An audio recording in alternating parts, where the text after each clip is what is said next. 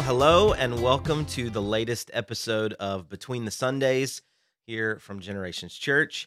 And uh, this is just a conversation that we try to have to extend our Sundays into Mondays and beyond. And so I'm thankful that you're listening or you're watching today, wherever you may be. Uh, today, I am joined by Pastor Madeline. She is our G. Kids pastor.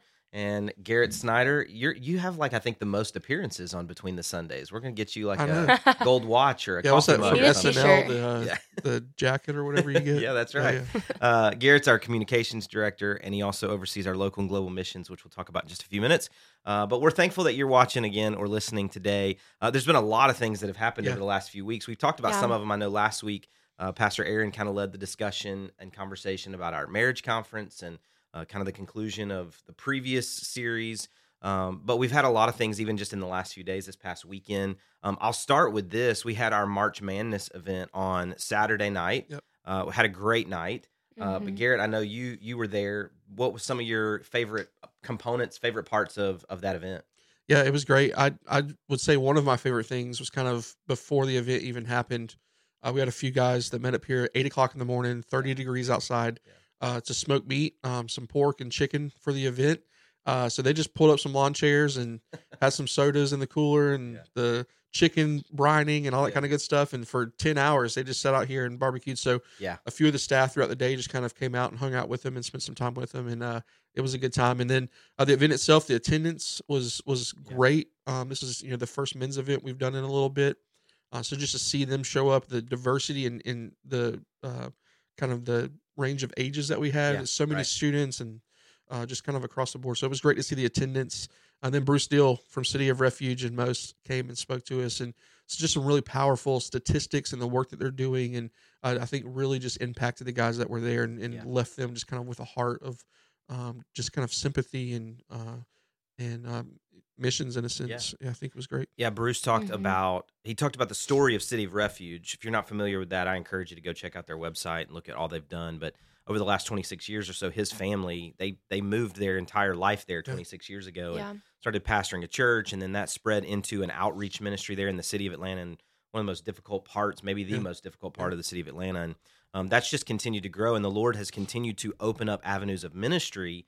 And as I got up to close the night, I was kind of reflecting back on one of the statements he made but it just started with one faithful yes Mhm. that there was one young lady that came into the church and she wanted can you help me Yeah. and he said we really couldn't like what she needed we couldn't provide but we just said yes and then that has turned into all that the lord has done in the last 26 Yeah. years and now uh, house of cherith where they have uh, a housing facility now several in multiple places uh, to re- for the, the girls and women that have been Yeah. rescued out of the trafficking industry and uh, now most uh, is men opposing sex trafficking and really the lord's hand is on that ministry because they've been able to connect to celebrities and businesses and really uh, acquire a lot of funding for this effort to try to help not just raise awareness i think most people are aware but maybe raise more awareness about actually how close to home it is Yeah, he, he used some Mhm. statistics but even told some stories just about some of our local community here in the north atlanta area and uh, it was impactful for sure but it was also challenging and i think from the youngest to the oldest that were there like we walked away really challenged Yeah. about that and we've heard some even stories since then uh, and so i'm thankful for that but he did a, a fantastic did. job uh, but it was a great night i had a lot of fun just connecting with some of the guys of our church M- many of them new guys Mhm. that i had not met not really talked to that much but they came and were a part of it we did axe throwing i'm not great at that Yeah, i gotta be honest That's not my I, skill set. I am I not bad. great at that yeah I, i'm i'm good at several things that's not one of them um, but we, you know, had basketball games on televisions and putt putt and ping pong and all that kind of stuff. But it Yeah. was it was a lot of fun. I was really thankful for that. And then we came into Sunday morning. We started a brand new series called Journey to the Cross. And this is really an effort for a few weeks for us to prepare our hearts as a church Mhm. to to prepare for Easter. Um, and so, Pastor Madeline, maybe just this looking back just to Sunday of this week, you, kind of your thoughts about Journey to the Cross and even this journey we're going to take towards Easter. Yeah. Um, I have felt like personally, especially like for G kids in particular, but just that God is like doing something leading up to Easter and really moving in like Yeah. hearts and lives. Um, and so I just think journeying with Jesus and experiencing like the emotions that he felt, the things that he calls us to, despite the ways that we feel like I just think that it's really setting us up for something really, really exciting for Easter Day. That's so I'm awesome. excited. That's awesome. Garrett, for you, what about Sunday? It was good. I think uh, you you mentioned it um, on on uh, your uh, kind of recap social media post for the day, but just the response we got in the room. You know, we talked about specifically um, Jesus like healing people and uh, the um, just the hands that were raised, just kind of in that moment towards the end of the service. People just kind of like like I'm like I'm asking for healing. I need Yeah. it in my life, or I, I- my spouse needs it, or my son or daughter needs it. Um, was just really overwhelming to Yeah. see. Um, and I and I think it really just kind of proved that our our church, while, while it's growing and, and attendance is great and uh, groups are full and, and everything feels right, we're also in a moment where like our church just feels like it's ready for Easter season. Yeah. Uh, in that um, in that kind of story and that journey that we're taking over the next few weeks. So That's good. We we talked about um, in in the the sermon itself. We just talked about the idea that as if we're, if we're journeying towards the cross, we're Yeah. journeying towards Easter together. You know, Christ journeyed towards the cross Yeah. really from the moment he he landed here on the earth. Like he was born of a virgin. Um, but we went to Luke chapter twelve where he said, like, should I should I ask the Father to to get me out of this? He said, no, like this is this is what I came for. Like this Yeah. was my Yeah. moment. And uh, so he he always knew the cross was before him. Even in John chapter three, when he's talking to Nicodemus, like he's he's talking about the Son of Man being lifted up, and you know this idea that the cross was always before him. So what did he do as he journeyed towards the cross? He loved people. He healed people. Mhm. He saved people. Yeah. There's other things that he did, other great conversations, amazing things that we see from his life and his ministry. But he just he loved people. They were never an interruption to his ministry. They were always his ministry. He healed people, and we don't know how many people he healed. I, I think it's in Luke chapter four that we talked about. It says that like uh, he- they brought all their sick, Mhm. and he just laid hands on them and healed all of them. So we don't know how many that was 10, 20, 500. Yeah. Um, but he healed so many people of so many different things, and we talked about the different things that he used, or the different types of things that he healed uh, people from. Uh, but we also talked about like he he saved people. Like he, Yeah. he would say to them something that seemed so outrageous to the religious people of that time. You know, he would say, "Hey, your sins are forgiven." And and up to that point, I mean, Corey and I talked about it even last night. Up to that point, for your sins to be forgiven, I mean, you you had to come and bring your own sacrifice and offer that in the temple, and like there were so many steps to do that, and the law was so specific. And Jesus was just saying, "Hey, Yeah, no, no, no I in a have the power to Yeah. do this. If you have faith in who I am, that I am who I say that I am, no one gets to the Father except through me. Like, hey, your sins are forgiven. Um, these first kind of faith filled in faith in Jesus kind of moments, but um, just a just a thought like that's how he used his time as he journeyed to the cross. So how do we use our time? Yeah. You know, we can't heal people, we can't save people, uh, but we can point them to the one who can. But we can love people. Yeah. yeah. Um, and I just think for all of us as we head towards Easter, like don't lose that that thought, that idea that like we just can love people wherever they are and and and, and what whatever condition they find themselves in. It was it was personally challenging Yeah, to it me. was great. I think too, like the fact that like Jesus' love and how like I don't know how powerful it is. It is powerful from the youngest to the oldest. Yeah. And a couple weeks ago, we talked. We've been doing our own like journey to the cross, cross upstairs. Um, but we read the story of Zacchaeus and um and even just talking about how Jesus loved Zacchaeus. Like Yeah. he saw Zacchaeus in a crowd where he was walking through. You know, tons of people, lots of noises. Zacchaeus, tiny little man hidden in a tree, and Jesus looks at him, knows his name, calls him by name good. and everyone in the crowd knows this man. You know, they know how like horrible of a person that he is, the things that he's done. Yeah. Um, but Jesus, you know, like the power of the fact that he saw Zacchaeus and he loved him, and he called him by name, and he, you know, he said, "I want to come to your house." Like, you know, that's powerful from the youngest to the oldest. And um, and Jesus went and he said, "Salvation has come to your house today, like Yeah. because of my love, not because of anything you've done." Yeah.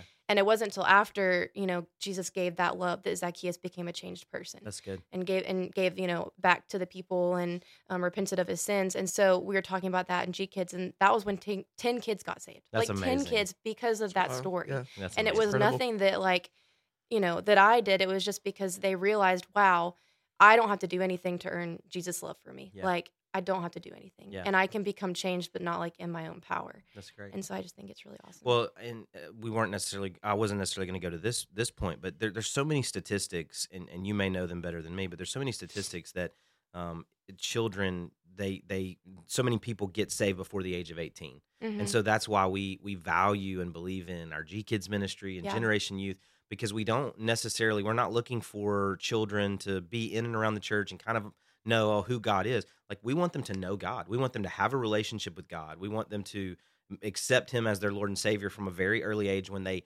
recognize who He is and who they are, and make Him the Lord of their life, Yeah. so that they can begin that journey with Him and not wait until they're 18 or 25 or 35 or 40. There are definitely Yeah. those stories, but that's the minority. So many of a large percentage of the people that get saved, they do so as young people, whether that's children or students. Um, and so I'm so thankful that on a regular basis, we're well every single week, every single gathering, we're presenting the gospel in some form and teaching them about faith in Jesus. But that they're having the opportunity to respond. My favorite story, I said this Sunday in, in service when I was retelling that these 10 kids made that decision, is that, uh, and you can tell this, but like they had to skip a game to tell you that they had been Mhm. saved. Tell, tell that a little bit. Yeah, so I was like, I never want it to be a, manipulation for kids Yeah. because they they can't process that. Sure. So I don't want it to be an emotional manipulation, and I don't want them to all just be like, oh me me me, you know, Yeah. because because Yeah. sometimes when they feel like they're accepting something, they're like, I want something, you Yeah, know. Right. And so, um, so we actually played a game before I even had a salvation call. So we played a game um, after the Zacchaeus story, and it was a gift that they passed around.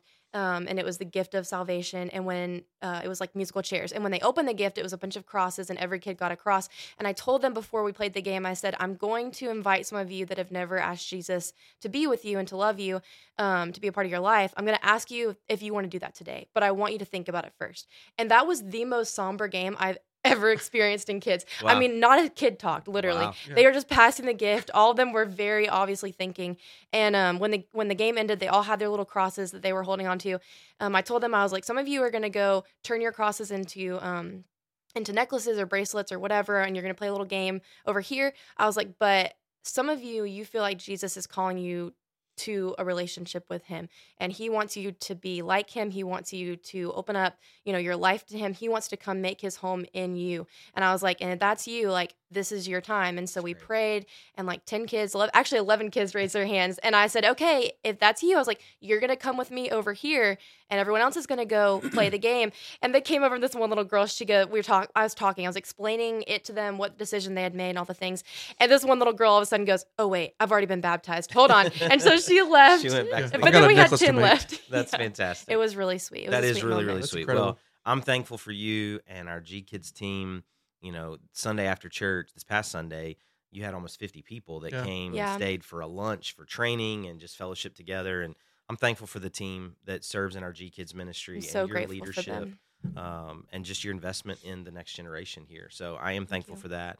Uh, you know, those are things kind of that have happened over the last few weeks. We've got some things that come that are coming up. I want to jump way ahead in the calendar to the fall. Mhm. Um, I said you're a communications director, but you also oversee local and global missions.